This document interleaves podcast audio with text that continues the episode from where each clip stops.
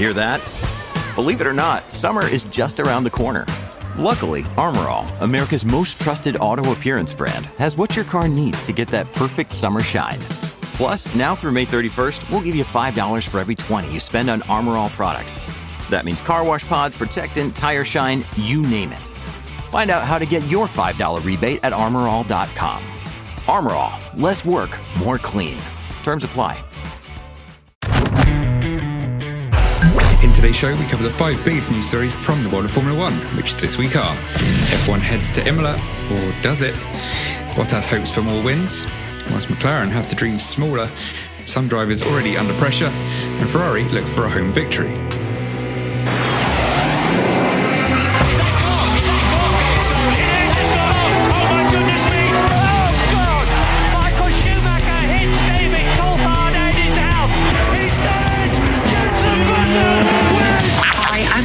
Louise Goodman, and you're listening to the fantastic Cut to the Race podcast. Hello, my name is Bernd Mayländer, and you're listening to the Formula Nerds podcast. Hi, I'm Rosanna Tennant, and you are listening to the incredible Cut to the Race podcast. Hi, I'm Jordan King, and you're listening to Formula Nerds podcast. Hi, I'm Crofty. You're listening to the Cut to the Race podcast. It's lights out and away we go. Welcome to News from the Nerds, the midweek news show brought to you by the Formula Nerds. Once a week, we update you on everything you need to know from the world of F1. We are the Formula Nerds news team. Make sure you keep up to date with all the latest news by visiting our website at formulanerds.com. As ever, I am your host, James McKenzie, and I'm joined by Sam and Abby. Sam, how's it going? Bonsoir. Yeah, it's good, thank you. I'm, I'm, I'm chirpy this evening, uh, so can't complain. Yes, how are you? I'm good, thanks. Uh, how are you, Abby? I'm all right, thank you. I'm a bit cold because the English weather's going a bit up and down, but I'm glad to be here recording the podcast with you guys. Well, yeah, it's it's been pretty crazy here as well in, in Paris. It's been like you can't dress right for the season. Like it's really hot, and then it's like torrential rain. It's been quite annoying. There is some very that's a Sacre bleu. lovely segue. Second piece of French of the evening uh, is a lovely segue into our first topic. But just before we get to that, uh, a quick word from our sponsors. This show is sponsored by Formula Model Shop, official Formula One gift shop online and in store. Visit www.fms.store or pick up in store. BS. uh, not to take away from that segue from Abby, we will now segue using that. It is set to be a pretty eventful weekend in Imola. Full card of F1, F2, and F3. Plenty of upgrades, new qualifying format again. But it can only be eventful if the event happens at all. It's the weather that is proving to be the problem, with Italy already having faced a spell of adverse weather this month, triggering storms and floods. The situation has shown no sign of improving this week, and so the Grand Prix is facing severe disruption, with the region currently under a red alert weather warning. It's even being reported that F1 staff are currently being evacuated from the track. The Santerno River, right next to the circuit, is already flooding at a higher level than during the enormous rainfall at the beginning of May, and it'll keep on raining for at least 24 hours. The situation is constantly changing. Uh, so, as of recording, which is Tuesday evening, this is where we're at. We'll see where we are tomorrow. Are you too worried? Yes, but also there's still time. Like they will move hell and high water, excuse the pun, to um, have an event this weekend. Even if it's a reduced bill, again, I will reach out to F2 and F3 to find out what potential plans are there, but I wouldn't be surprised if maybe they are the ones that are sacrificed if they need to run a more streamlined weekend, uh, say, or you know, cut a session here, you know, that sort of thing. Um, so yeah, they're always the first things to go. Um, so we'll have to see, but also the fact that there was heavy rainfall earlier in the month and not to fudge GCSE geography and apologies if I do, but the waterbed is surely already you know saturated like the you know the ground isn't going to be able to absorb as much water as it would have without that previous rainfall. So yeah you're adding on. So this is the situation we're in. And yeah the the river you mentioned i'm not going to try and pronounce it is right next to tamburello. It's it's very close. Um so yeah there's they can't take a risk. And i think it, once you start with the weekend you kind of have to try and see it through. You yeah, I don't know. Do you feel like you, you see how you go, or do you think you make a call one way or the other? I think, like you said, Sam, it is still early days. As James said, it is Tuesday. There's still a few days left before they actually get for pr- free practice on the track. F1 aren't going to call it quits early on. They will probably wait till the last minute to make sure that they can get out on the circuit because it is a Grand Prix weekend. They will want to get on there and I agree with Sam. If anything was to be sacrificed over the weekend, it would be the feeder series. So F1 would then be the main event of it and the only focus of it. But hopefully the weather does calm down and we do get to see a race in Imola. I hope so. Uh, and I think we probably will. I mean, like yeah, Sam said, they they will make it happen one way or another. It's it's almost unprecedented for a, Grand Prix to just be fully cooled off. Certainly, if down to the weather. We've seen things. We've seen you know weekends shuffled about. Uh, I remember at COTA where they had to do qualifying Sunday morning and and things like that. But one way or another, there's there's too much in it for them. Uh, and knowing F1 and how things normally go in F1, we'll probably end up with a, a, practice session rained off and then a bone dry Saturday and Sunday and, and no excitement. Uh, so, assuming that it does all happen, let's focus on what will happen or could happen. We, we've of course got the aforementioned upgrades, which could make or break some teams' seasons. Let's not debate those too much. I think we've uh, we've done so already, but instead focus on the new qualifying format. So, in a nutshell, this is going to be the drivers on hard tyres in Q1, medium in Q2, and the soft in Q3. It's an exercise in sustainability, reducing the number of tyre sets from 13 to 11 However, the biggest impact of the new tyre experiment may be felt on Sunday as it could produce an interesting case study on how to make the racing more exciting. So, in a season where the spectacle has uh, not been that great so far, lots of predictable one stop strategies, uh, do you think this could help open the door for two stops? In theory, it should mean that the drivers will end up with at least two sets of mediums and hards for the race. Potentially, essentially, if and this is something that's kind of gone out the window in F1, but it's very much still a thing in other racing series like IndyCar. The whole idea of a scrubbed set of tyres, a used set. And because it's already had a heat cycle go through it, it can often be more durable, which might see a little bit of variety in how teams approach um, their strategy as opposed to just having new tires put on. You know, occasionally a team will put on a used set of softs towards the end of a race if there's a safety car, if whatever whatever there is. So yeah, you could see some more diversity in strategy. That would be really nice. But I don't know. I think the main virtue of this is the sustainability side of it. You're reducing waste. You're you're reducing the and also the shipping costs as well to get these tires to, to the to the track. Um, so that seems to be the main thing. I think everything else we're just going to have to wait and see, really. Yeah, I'm hoping that it will kind of mix up the strategies, make it a bit more exciting, make it not a one stop race. But like Sam said, it is more about the sustainability, reducing the environmental impact of the production and transportation of the tyres. But I'm also interested with the weather in Imola being so wet at the moment about the new wet weather tyre coming into play because if the weather does persist, if it lessens but still continues, hopefully we'll see that, which I believe they're a lot more positive about than the previous wet weather tyres as well.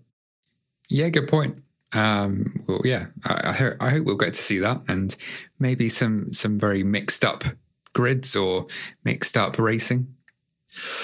Yeah, I mean there are some cars that are able to get the hards to switch on a bit easier. I think Williams, from memory, tend to have a better time than others disproportionately on the hard. So you might see a bit of variety in the order. But again, let's face it, that back half, the last six teams on the grid, are much closer this year than we've seen in previous years. There's basically no back marker. So, hmm.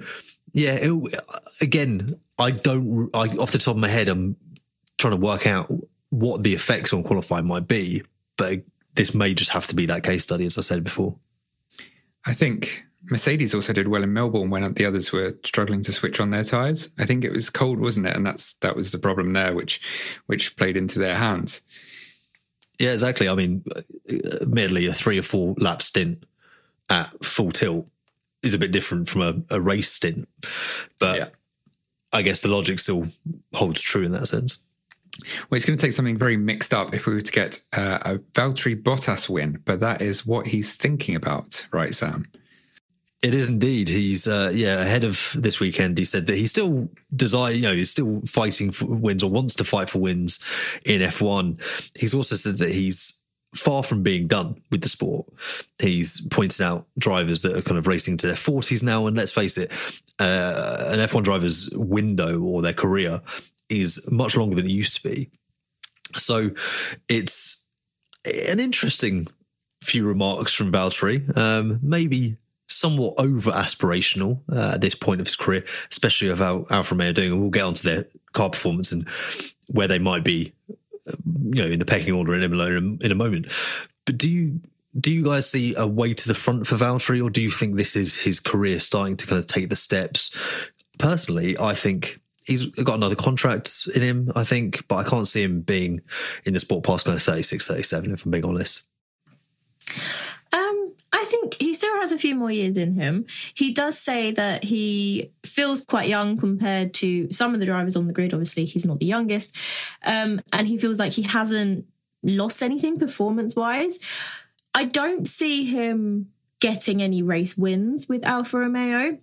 The team started off well at the beginning of last year, but then kind of took a curveball towards the end of it. I mean, Bottas had like six DNFs, and I remember a few of them being consecutive DNFs as well. And they haven't had a great start to the season this year. But I do feel there is more for the team, more for them to come. I think Bottas and Zhou can be quite consistent drivers. And to score the points, they need to keep up that consistency. They will do well, but I don't see them winning any races. I think in terms of him winning races, yeah, I mean, there, there's always a, a lottery race somewhere every, you know, once, maybe every one or two seasons. It could be he is the he's the one who benefits from that. I think it would take something like a Brawn for him to get consistent wins and a, a situation of a team out of nowhere. Maybe Audi, maybe if he was still there and and they really did come up with something special for the 2026 regs. But yeah, no, I, I, agree. I think he's got one more contract in him. He's he's still a very solid driver, but I can't see him ending up. I mean, could he replace Perez at Red Bull? That'd be the only thing you could say as a solid number two. But I don't surely he so. wouldn't. Like, surely not. But also, yeah, in a Brawn situation, he would fight for wins. But let's face it, he's more of a Barrichello than a Button. I think. Not to be overly harsh, but the I mean the comparison span throughout his career, right? With Barrichello, I think there's a lot of yeah similarities there. So yeah, it's a lot of a lot of things have to go his way for that to happen, in my view.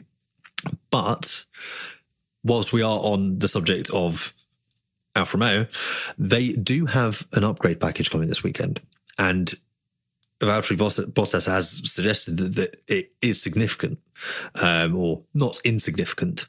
Um, is probably a more accurate way of describing it. So, do you think they're going to be more in in the game over the weekend?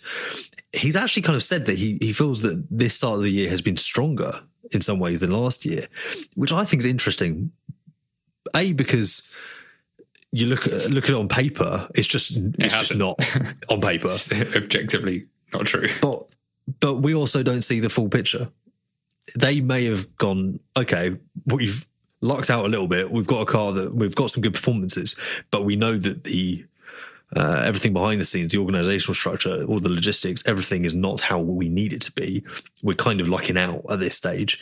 They maybe knew that, and obviously that upgrade path last season clearly wasn't effective. So they may be kind of building back from that baseline that they felt that they kind of had to you know, peel back what happened last year and then you know start again, turn it on its head, have an Aston Martin like year. Um, obviously Aston Martin equal on points in the constructors championship last year. Almost the complete polar opposite to, to their season. Um, a very kind of zero to hero as opposed to hero to zero season for Aston Martin. Yeah, I think, like you say, on paper, it doesn't make any sense. I think they were best of the rest for quite a while last year, uh, fourth in the standings, because they had such a strong start. Valtteri was, you know, challenging for top five a couple of times. Uh, yeah, but maybe it, they also benefited a lot from having a very light car. They were the only ones, yes. weren't they? Uh, well, originally. That's, that's the big thing, obviously. So in F1, as you know, if you're at the minimum weight limit, you get to then add a ballast to your car to basically add weight where it's advantageous for you to, whereas everyone else isn't able to do that because they're already above the weight limit. So yeah, they benefit from that. And it was actually in Imola where he finished fifth, if my memory serves me correctly. Yeah, he was chasing down George, wasn't he? I remember. Uh, Abby, what do you think? I think this triple header will be key for a lot of teams. Obviously, Alfa Romeo bought, I think they bought a couple of new front wing and then a new beam wing as well in Miami and Melbourne. Not entirely sure what the specifics of this upgrade in Imola are. I'm hoping they can get into the top 10 because they have been lacking in that area f- for the whole season so far. I think they've only managed to get into Q3 once out of the first five races. Hopefully, they can do a bit more. But as I've said, they've still got a long way to go in my book. Yeah, and even when Valtteri uh, did get into Q3, didn't even get to do a lap, did he? Thanks to the red flag. But before we move on, uh, another word from our sponsors. This show is sponsored by Formula Model Shop, official Formula One gift shop, online and in store. Official Formula One teamwear artwork, models, gifts, and now slot cars available online at www.fms.store, or you can pick up in store at their new larger retail store in Brackley, Northamptonshire, and experience their in store F1 simulator. There's also a new large scale Scalextric Silverstone track, maybe even set fastest laps on both to win monthly prizes. FMS, more than just an F1 store, collect it, play it, wear it.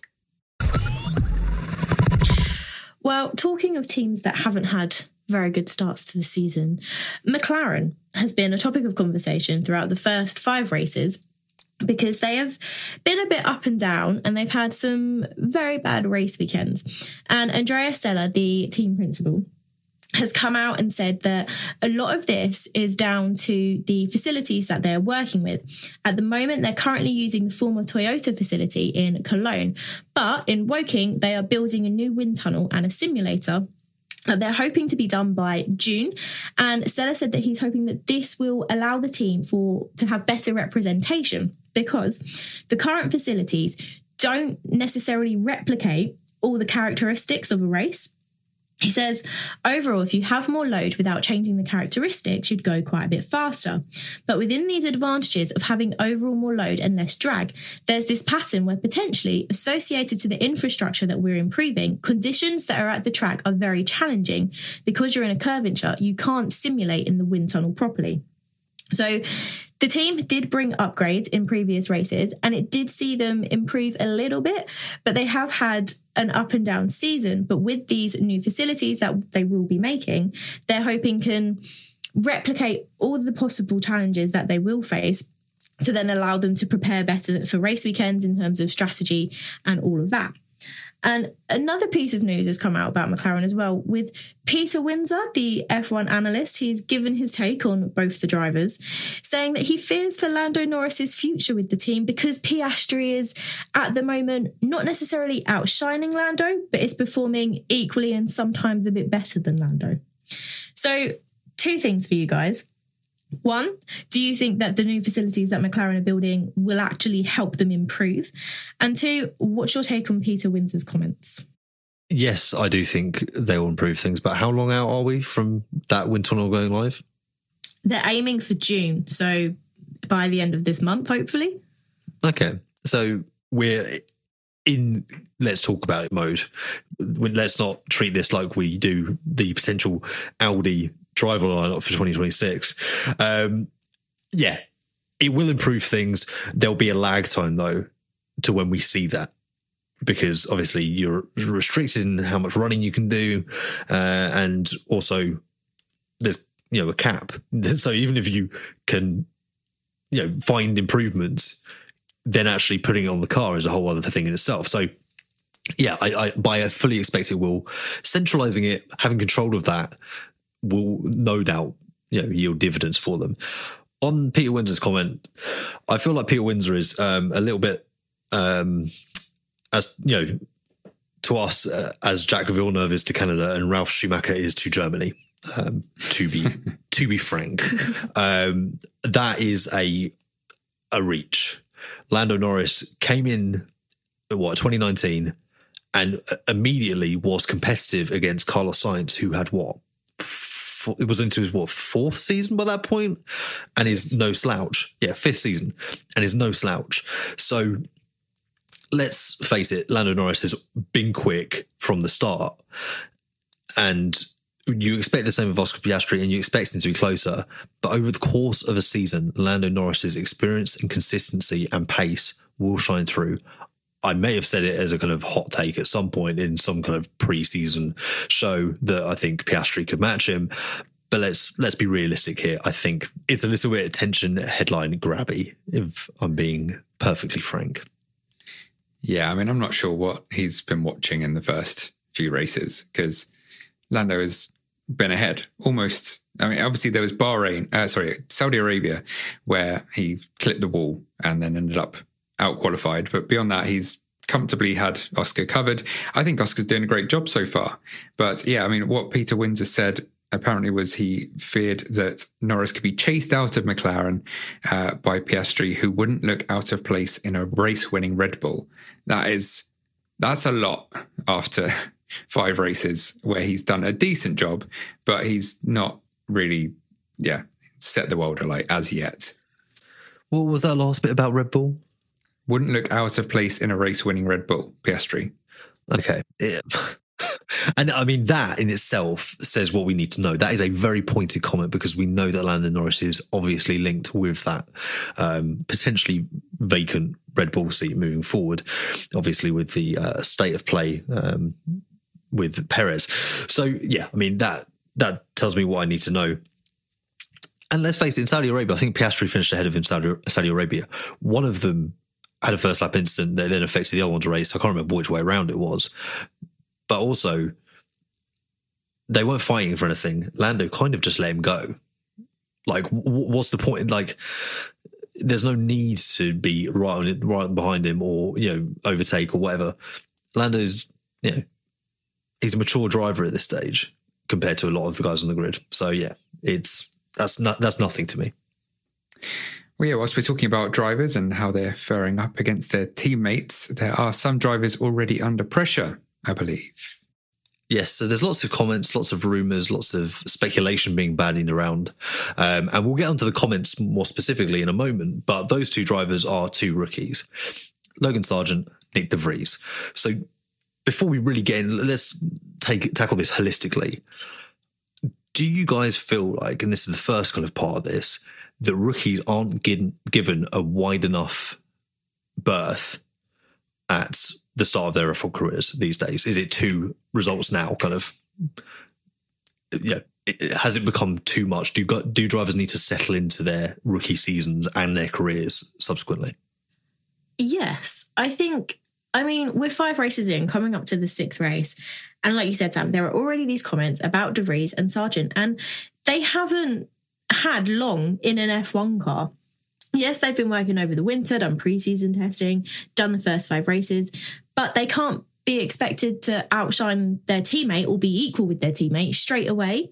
It's not fair. And like Franz Tost said, he believes that rookies should have three years to get up to speed to gain the experience in an F1 car because it is a competitive sport. It is the elite of motorsport, and they should be able to have that time to get used to it and to settle in and to understand.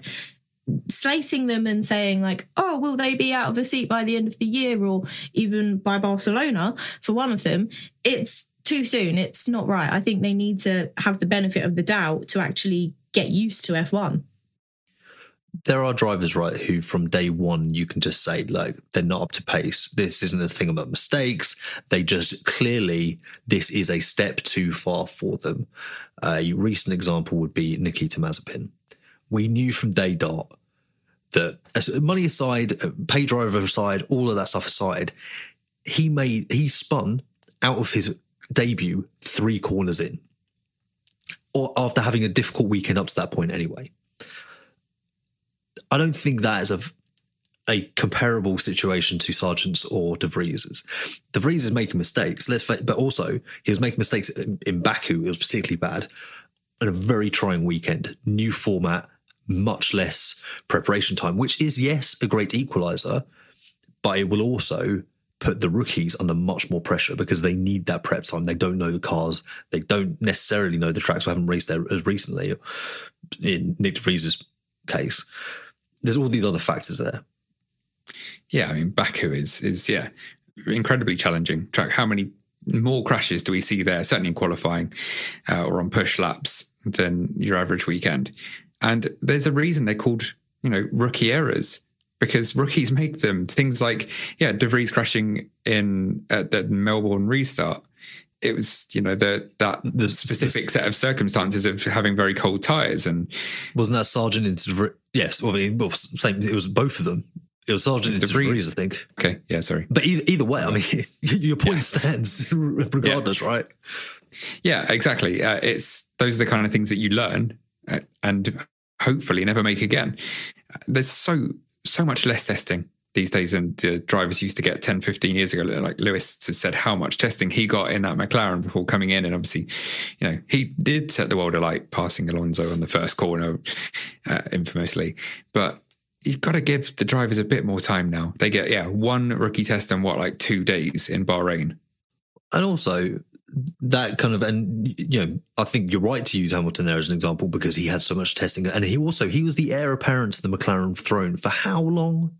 Like he, knew that was coming whereas De Vries had a cameo in uh, Monza and all of a sudden he was in the he was in the, the conversation. The Sargeant didn't know until he'd finished his F2 season whether or not he would be in the car. And yes, traditionally, sometimes you, drivers wouldn't find out until much closer to the season if they were driving that year. But again, they had loads of testing. And yeah, and again, Hamilton is one of the two, if not the greatest F1 driver of all time. Logan Sargeant and Nyck De Vries, I'm sure, can have very good careers and are obviously very good racing drivers in their own regard. But then you know they're not necessarily Lewis Hamilton. I think where it's difficult for De Vries is that you're looking at someone who's won the Formula E Championship. He won F2, albeit at 24 and a few seasons into it. It's difficult for him. He's in his late 20s. We don't get that as much anymore. You don't get a Damon Hill who comes into the sport late on. I, I feel like that's part of the the issue for him specifically here.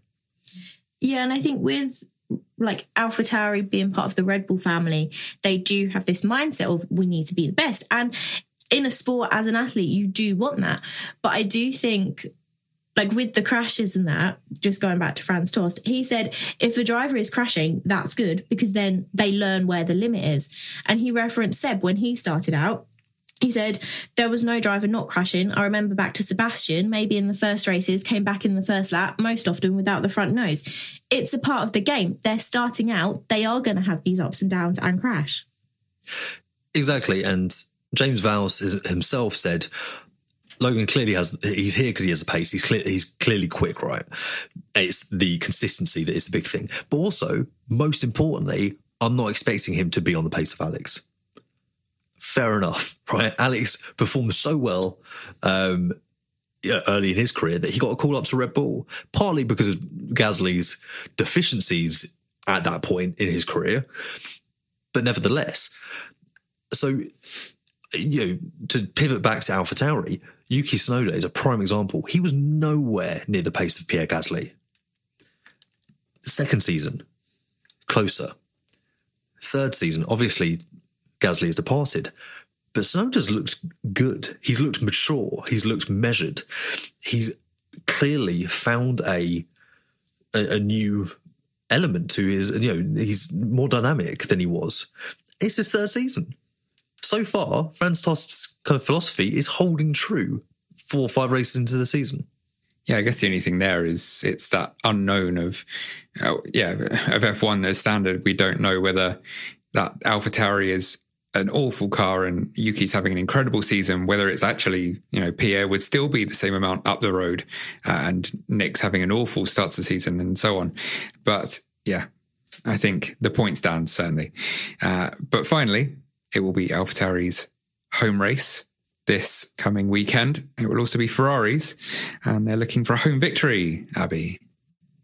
They certainly are. Now, I think a lot of people thought that Ferrari were going to come into 2023 and like battle Red Bull, battle Max for the championship. That, however, has not happened. They are currently P4 in the standings. And obviously, this year is the first year with new team principal, Fred Vasseur, who has worked with Charles Leclerc before.